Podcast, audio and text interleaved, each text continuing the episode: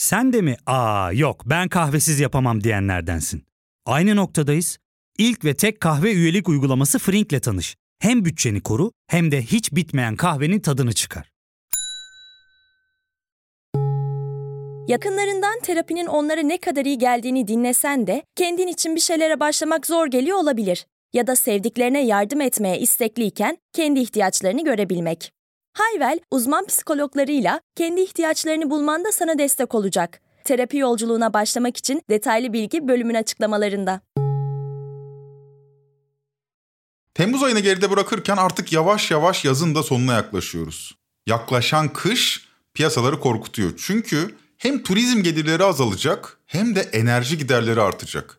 Bu da gözleri Türkiye'deki döviz varlığına ve cari açığa çeviriyor. Tüm bunlar yaşanırken dünyada da resesyon beklentileri her geçen gün artıyor. Son olarak ABD'den gelen veriler resesyonun başladığını gösteriyor. ABD ekonomisi ilk çeyrekte %1.6 küçülmüştü. İkinci çeyrek verisi de önceki gün açıklandı.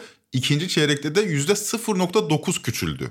Böylece iki çeyrek üst üste küçülmeyle teknik resesyon tanımı gerçekleşmiş oldu. Fakat Amerikan Merkez Bankası Fed hala enflasyona odaklanmaya devam ediyor. Fed Temmuz ayında politika faizini 75 bas puan daha arttırdı. Böylece son 3 ayda Fed politika faizini 200 bas puan arttırmış oldu. Fed'le aynı gün Türkiye Cumhuriyet Merkez Bankası Başkanı da bu yılın 3. enflasyon bilgilendirme toplantısını düzenledi. Tüm bu yaşananlar ne anlama geliyor? Bu sorunun yanıtı için gelin Merkez Bankası'nın son enflasyonu bilgilendirme toplantısına gidelim ve son bir yılını da değerlendirelim bankanın. Bir yıl önce ne hedeflendi ve bugün hedeflerde neredeyiz? Bu sorunun cevabını bulabilirsek eğer ekonominin ne kadar kontrol altında olduğunu da kavrayabiliriz diye düşünüyorum. Ben Ozan Gündoğdu, hazırsanız başlayalım.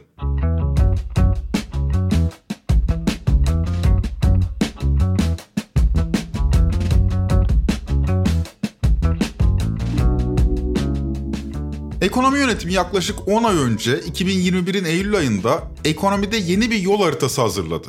Hiç niyet okumadan sadece bize söylenenler üzerinden ilerlersek yeni ekonomi modeli iki şey vaat ediyordu. Cari fazla ve büyüme. Yeni ekonomik model düşük cari açıktan inşallah bu yıldan itibaren cari fazlaya ve büyümede devam edecek. Cari fazla ve büyüme. Hep birlikte bunları yaşayıp bunu da içselleştireceğiz. Cari fazla ve büyüme hedeflerine uyumlu biçimde para politikasında faizler Eylül ayından itibaren düşürülmeye başlandı. Peki ne murad ediliyordu?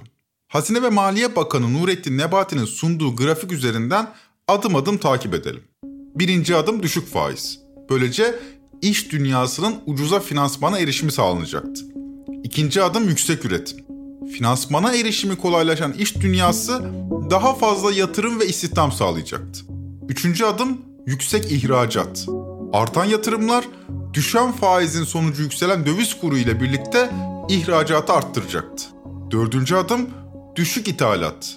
Yurt dışından ithalat daha pahalı hale geleceği için içeride üretmek daha az maliyetli olacak böylece ithalat düşecekti. Beşinci adım düşük dış borç. Yüksek ihracat ve düşük ithalatla cari fazla verilecek, dış finansman ihtiyacı kalmayacağı için dış borçlar da azalacak. Peki ya enflasyon? Zira uygulanan düşük faiz politikası döviz kurlarını yukarı yönlü ittirecek. Bunu herkes biliyordu. Bu durumda enflasyon da patlayacaktı. Peki bu politikada kurlar ve enflasyona ne olacaktı? Bu sorunun cevabını da Merkez Bankası Başkanı Şahap Kavcıoğlu bundan 10 ay önce gerçekleşen enflasyon raporu bilgilendirme toplantısında şöyle açıkladı. Tabii biz bir kur hedefi ya da kura göre bir şey belirlemiyoruz. Biraz önce ifade ettiğim cari denge sağlandığında kur üzerinde de denge sağlanacaktır.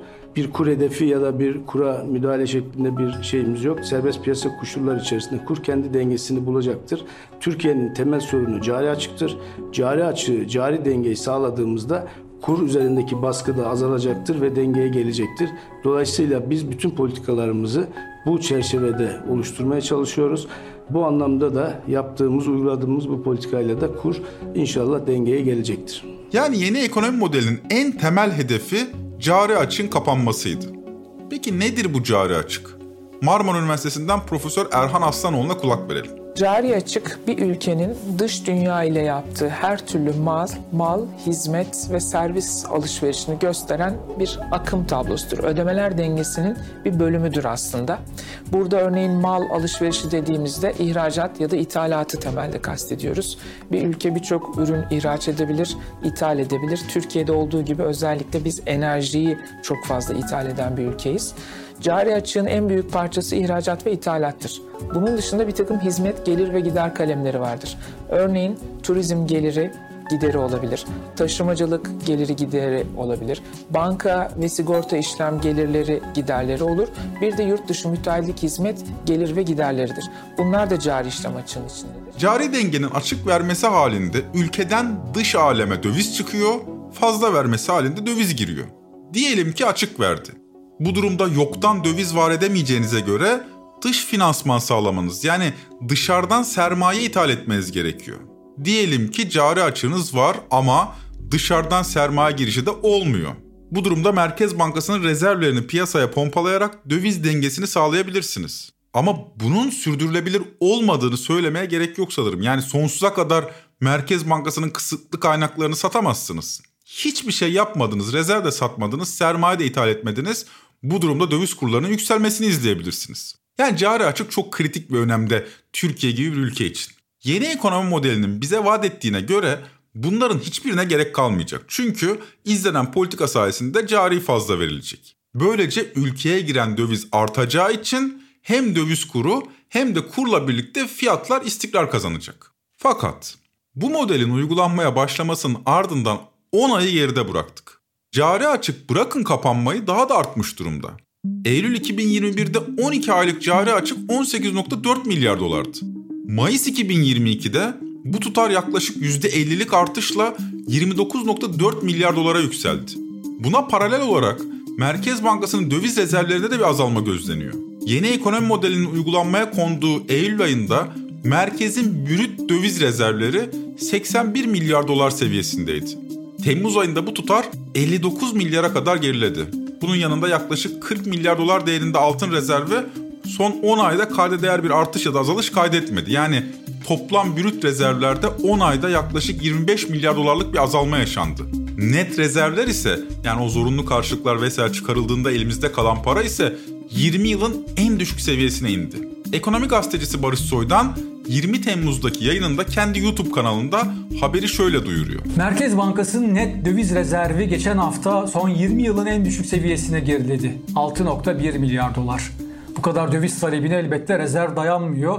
Bir yandan doları tutmak için rezerv satışı, bir yandan şirketlerin ithalat için döviz talebi, bir yandan da bireylerin bu arada ne olur ne olmaz endişesiyle döviz alımı onun da verisi açıklandı bugün. Birazdan geleceğim. Sonuç işte Merkez Bankası'nın rezervleri son 20 yılın en düşüğünde. Bu gerçekten endişe verici bir seviye. Yani 10 ay önce vaat edilen cari fazla ve büyüme hedefinden gerçekleşen kısım sadece büyüme ile ilgili. Cari fazla hedefi gerçekleşmiş değil. Türkiye ekonomisi gerçekten hızla büyüyor. Ya nasıl büyümesi? %80'e dayanan enflasyon, son derece ucuz kredi, giderek artan ihracat ama giderek artan ithalat. İşte bu koşullar altında Merkez Bankası enflasyon raporu bilgilendirme toplantısı 28 Temmuz'da gerçekleşti. Başkan Şahap Kavcıoğlu hem sunum yaptı hem de 3 ayda bir olduğu gibi ekonomi gazetecilerinin sorularını yanıtladı. Kavcıoğlu, kamu bankalarının kredi faizlerine ilişkinde bilgiler verdi. Türkiye'deki bankacılık sektörünün kredilerinin %40-45'i kamu bankaları yani 6 tane kamu bankası tarafından bunlardaki faiz ortalaması 15-16 civarında 15. Dolayısıyla bir kere ortalama Türkiye'de reel sektörün kullandığı kredilerin %50'ye yakını bu civarda politika faizi etrafında. Lütfen bunu görmezlikten gelmemeye çalışın. Yanlış anlaşılmasın. %15-16'lık kredi faizi konut, taşıt, ihtiyaç gibi tüketici kredilerine geçerli değil. Ticari krediler için geçerli. İşte burada ortaya bir sonuç da çıkıyor. Yeni ekonomi politikasında şirketlere neredeyse bedava, hatta neredeyse demeye gerek yok, bedava para veriliyor. Enflasyonun %80'i bulduğu bir ortamda %15-16 ile borç verseler kabul etmez misiniz? Mesela şöyle örneklendirelim. 1 milyon TL kredi çekiyorsunuz ve diyelim ki bu krediyle mal alıyorsunuz. Bu mal bir sene sonra 1 milyon 800 bin TL değerine çıkıyor. Borcunuz ise 1 milyon 150 bin TL'ye yükseliyor. Çok tatlı para değil mi? Borç parayla %60 kazanıyorsunuz. Elbette iş dünyası böyle bir nimetten faydalanmak istiyor ve kredilere abanıyor. Böylece ekonomi büyüyor. Fakat bu büyümeden ücretli kesimler faydalanmak bir yana zarar görüyor. Çünkü piyasaya pompalanan para enflasyon yaratıyor ve yaratılan enflasyon nedeniyle gelirleri sabit kalan kesimlerin alım gücü giderek eriyor. Ya fark ettin mi? Biz en çok kahveye para harcıyoruz. Yok abi, bundan sonra günde bir. Aa, sen Frink kullanmıyor musun? Nasıl yani? Yani kahvenden kısmına gerek yok. Frink'e üye olursan aylık sadece 1200 TL'ye istediğin çeşit kahveyi istediğin kadar içebilirsin. Günlük 40 TL'ye sınırsız kahve mi yani? Çok iyiymiş. Aynen. Hatta şu anda 200 TL'lik bir indirim kodu da var. E hadi hemen indirip üye ol da bu fırsatı kaçırma. Terapiye başlamak, içinden çıkamadığın döngüleri kırmak, bazı yanlış bulduğun kararlarını değiştirmek ve kendinle beraber daha huzurlu bir yaşam inşa etmek için atabileceğin en değerli adımlardan biri. Hayvel ile yoğun yaşam tempona uyum sağlayarak online terapi seanslarını takvimine göre ayarlayabilirsin. Bini aşkın uzmandan sana en uygun terapisti seçebilir, podb10 koduyla indirimden yararlanabilirsin. Detaylı bilgi açıklamalardaki bağlantıda. Bu esnada artan döviz kuru da tedirginliği arttırıyor. Malum turizm sezonundayız fakat yaz bitecek. Turizm gelirleri de cari dengeye katkı sunamayacak. Bunun yanında doğalgaz fiyatları giderek yükseliyor. Kış aylarında Türkiye'nin doğalgaz tüketimi konutlar nedeniyle %40-50 civarında artıyor. Reuters muhabiri toplantıda Şahap Kavcıoğlu'na tam da bunu soruyor. Bu yıl başından beri özellikle aldığınız kararlarla rezervlerinizi ciddi şekilde arttırıcı politikalara yöneldiniz. Fakat verilere baktığımızda rezervlerin aslında artmadığını, gerilediğini görüyoruz. İşte siz tam olarak evet demeseniz de bu farkın piyasaya satış olarak kullanıldığını düşünüyor. Piyasa döviz satışı yapıldığını düşünüyor. Ve burada endişeler oluşmaya başladı. Mesela bu kış Türkiye'nin enerji, e, doğalgaz maliyetinin neredeyse hepsini Merkez Bankası rezervleri karşıladı. Mesela önümüzdeki yıl aynı şey olduğunda merkezin bunu karşılayacak kuvveti var mı endişesi piyasada çok yüksek mesela. Önümüzdeki kış nasıl geçecek, hangi kurla geçecek? Sizin bu döneme ilişkin yani döviz politikasının sürekliliğine özellikle yarın bir gün için böyle bir beklenti yok da özellikle kış ayları için başarısız olma ihtimaline karşı e, yani siz ne düşünüyorsunuz? Böyle bir risk görüyor musunuz? Çok teşekkürler. Tam burada bir yorum yapmam gerekebilir. Bizim Merkez Bankası 2006 yılından bu yana açık enflasyon hedeflemesi rejimini takip ediyor. Bu rejimde Merkez Bankası başkanları düzenli aralıklarla piyasayı bilgilendirme toplantılarıyla piyasaya yön vermeye çalışıyorlar. Bu konseptin olmazsa olmazı da basın toplantıları. Bizde de yılda dört kez yapılıyor bu toplantılar. Yani Kavcıoğlu bir açıklama yapacağı için kendi iradesiyle basın mensuplarını çağırmış değil. Çok önceden açıklanan bir takvimde zaten 28 Temmuz'da bu toplantının yapılacağı belliydi. Fakat Kavcıoğlu'na dönük eleştirilerden biri de bu. Mevzuat öyle gerektirdiği için basın mensuplarının karşısına geçiyor ve sorulara büyük ölçüde geçiştirerek cevap veriyor. Reuters muhabirinin 2023 kışı sorusu son derece önemliydi. Kavcıoğlu'nun cevabı ise şöyle. Rezervlerle ilgili size söylediniz yani dünyadaki bütün merkez bankaların bütün enerji anlamında ödemelerde sıkıntı yaşayan ülkelerin olduğunu hepimiz biliyoruz. Bunları karşılamakta zorluk çektiklerini görüyoruz, duyuyoruz, yaşıyoruz. Ama Türkiye Cumhuriyeti Merkez Bankası, Türkiye Cumhuriyeti hükümeti bu konuda hiçbir zorluk çekmemiştir. Rezervlerimiz geçen sene de aynı seviyelerdeydi. Bu yıl da aynı seviyelerde ama bu arada sadece 6 aylık enerji maliyeti geçen sene 17.8 milyar dolarken bu sene 50 milyar dolar. Ve bunu hiç aksatmadan Türkiye Cumhuriyeti ödemeler dengesi içerisinde karşılamıştır. Tüm ödemelerini, tüm borçlarını çok rahatlıkla ödüyor, ödedi, ödüyor, ödeyecek. Bunları karşılayacak güçte rezervlerimiz var. Rezervlerimize girişlerimiz çok iyi durumda. Kavcıoğlu'nun sunumuna göre her şey yolunda gidiyor. Fakat ülke risk birimi CDS giderek yükseliyor. Biliyorsunuz CDS nedeniyle yurt dışından sağlanan finansmanın maliyeti artıyor. ABD doları %3 ile borçlanırken 900 puanlık CDS nedeniyle Türkiye aynı doları %12 ile borçlanıyor. Üstelik ABD gibi dolar da basamıyor. Neden yükseliyor bu CDS? Kavcıoğlu'na göre CDS'in yükselmesi nedeni ekonomik değil, politik. Beraber dinleyelim. Dünyada birçok ülkenin teknik olarak iflaslarının konuşulduğu, siz biliyorsunuz ülke ismi vermeme gerek yok. En iyi bölgede Avrupa bölgesinde dahi bu ülkelerden söz konusu. Bu ülkelerin CDS'iyle yine Güney Amerika'da, yine Asya tarafında birçok ülkenin yaşadıkları sıkıntılar, ekonomik sıkıntılar, siyasi sıkıntılar, finansal sektördeki sıkıntılar kıyasladığınızda Türkiye bugün bunların hiçbiriyle kıyaslanmayacak derecede pozitif olarak ayrıştığı halde hak etmediği bir CDS değerlendirmesiyle karşı karşıya. Bunu kabul etmiyoruz. Türkiye bu düzeydeki CDS'i hak ediyor mu? Bunun cevapları subjektif olacaktır. Fakat hakikat Türkiye'nin CDS'inin dünyanın Rusya'dan sonra en yüksek ikinci CDS'i olması. Peki Merkez Bankası ne yapıyor? Nasıl bir aracı var elinde? Bu noktada enflasyon hedeflemesi rejiminde merkez bankalarının en etkili iki silahı politika faizi ve sözlü yönlendirme. Şimdi sözlü yönlendirmeye geliriz ama önce politika faizine bir bakalım.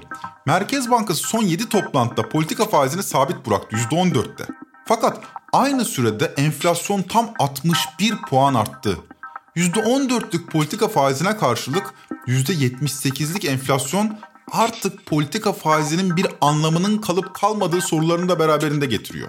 Politika faizinin enflasyona eşit olması için merkezin tam 6460 bas puan faiz arttırması gerekiyor. Yani son 20 yıldaki en sert faiz artışının 10 katından bile fazla yaptığınız zaman faiz artışını ancak enflasyona eşitliyorsunuz.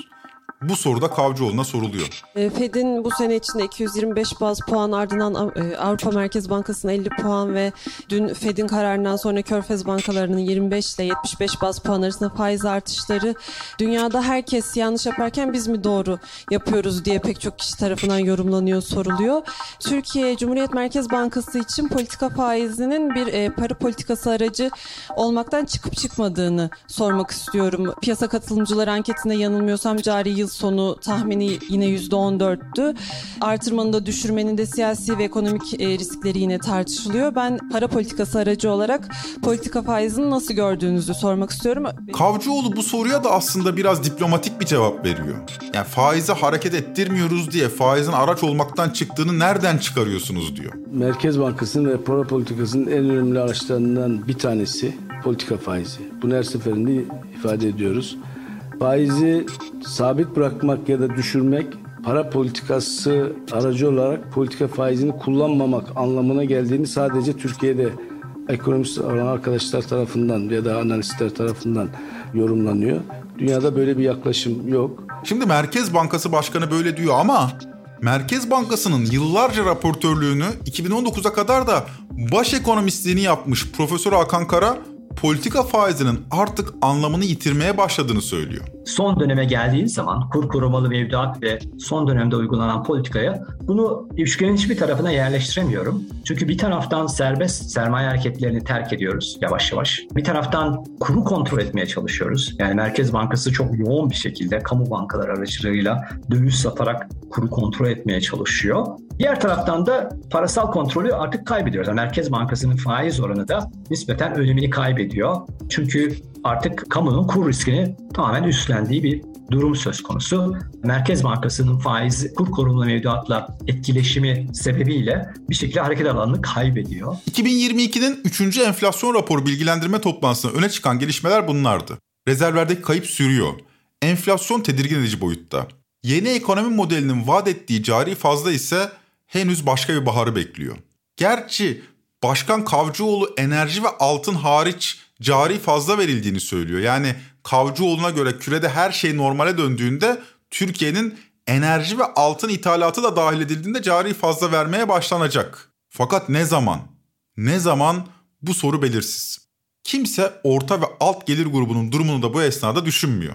Size ilginç gelebilir ama bu soru yani orta ve alt gelir grubunun durumunu 10 ay önceki enflasyon raporu bilgilendirme toplantısında Bloomberg News'ten Çağan Koç Sayın Kavcıoğlu'na sormuştu. Arz şoklarının geçici olduğunu söylediniz. Diğer merkez bankaları gibi biz de bunu düşünüyoruz dediniz. Ancak şu an dünyadaki birçok e, merkez bankası faiz arttırıyor. Bunun sebebi de küresel enflasyon yükseliyor. Emtia fiyatları artıyor. Bizde kur artıyor. E, kapasite kullanımımız yüksek. Enflasyon beklentileri bozuluyor. E, bu ortamda hala faiz indirimi için sınırlı alan olduğunu söylüyorsunuz. Hangi ekonomik temellere dayanarak bunu söylüyorsunuz merak ediyorum. Ekonomide bir daralma tehlikesi mi görüyorsunuz yoksa? Faiz indirelim, kur yükselsin, rekabetçi kur ile ihracatımız artsın gibi bir politika görüyoruz. Bunun enflasyon yoluyla gelir eşitsizliğini arttırıp orta ve düşük gelirli kesimi her geçen gün daha da fakirleştirdiğini düşünüyor musunuz?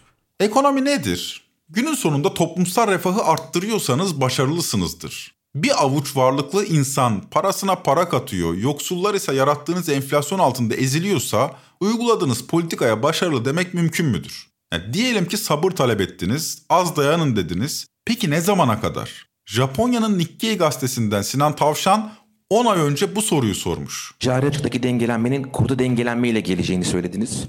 Bunun için bir zaman projeksiyonumuz var mı? Zor zamanlardan geçiyoruz. Enerji fiyatları, emtia fiyatları, gıda fiyatları, kur hepsi birden yükseliyor. İnsanların alım gücü etkileniyor, refah seviyesi düşüyor. Bu vatandaştan bir fedakarlık demek. Dolayısıyla ne zaman bir bu kurda dengelenme, cari dengelenme için bir projeksiyonunuz nedir? Ve vatandaşa mesajınız ne olacak bu konuda? Çünkü bir fedakarlık isteniyor onlardan da. Teşekkürler. Kavcıoğlu bu soruyu da tacı atıyor. Vatandaşa bir çağrısı olmuyor.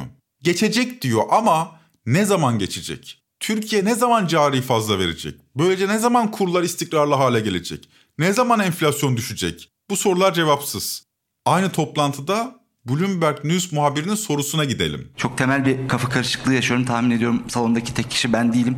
8 senedir bu salona enflasyon raporları için geliyorum. İlk kez cari açığı kapatıp e, uzun vadede fiyat istikrarını yakalayabiliriz gibi bir sözlü yönlendirme duyuyoruz.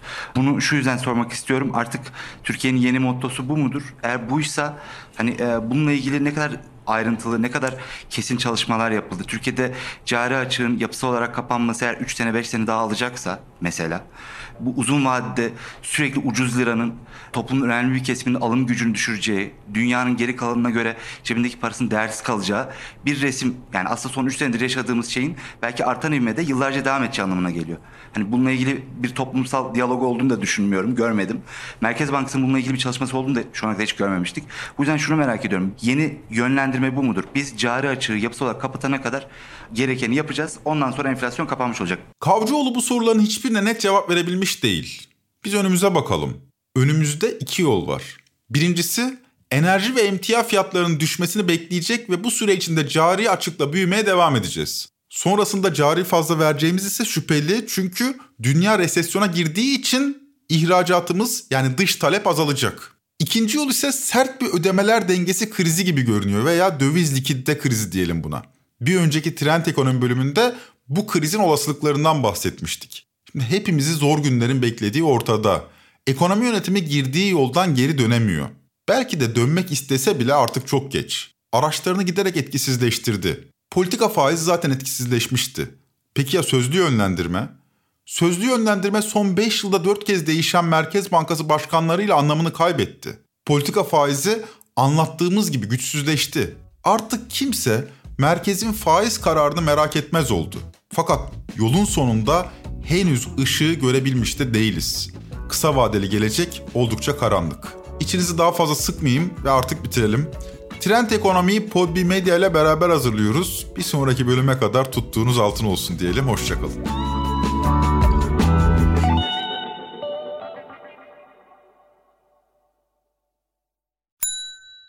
İlk ve tek kahve üyelik uygulaması Frink, 46 ildeki 500'den fazla noktada seni bekliyor. Açıklamadaki kodu girerek sana özel 200 TL'lik indirimden faydalanmayı unutma. Hadi sen de Frink üyeliğini başlat, kahven hiç bitmesin. Hem bugününe hem yarınına katacaklarıyla terapi yolculuğuna ve daha iyi hissetmeye bugün Hayvel ile başla. Açıklamadaki linkten Hayvel'i indir, ücretsiz tanışma görüşmelerinin ardından bütçene uygun seans paketini seç ve terapi yolculuğuna başla.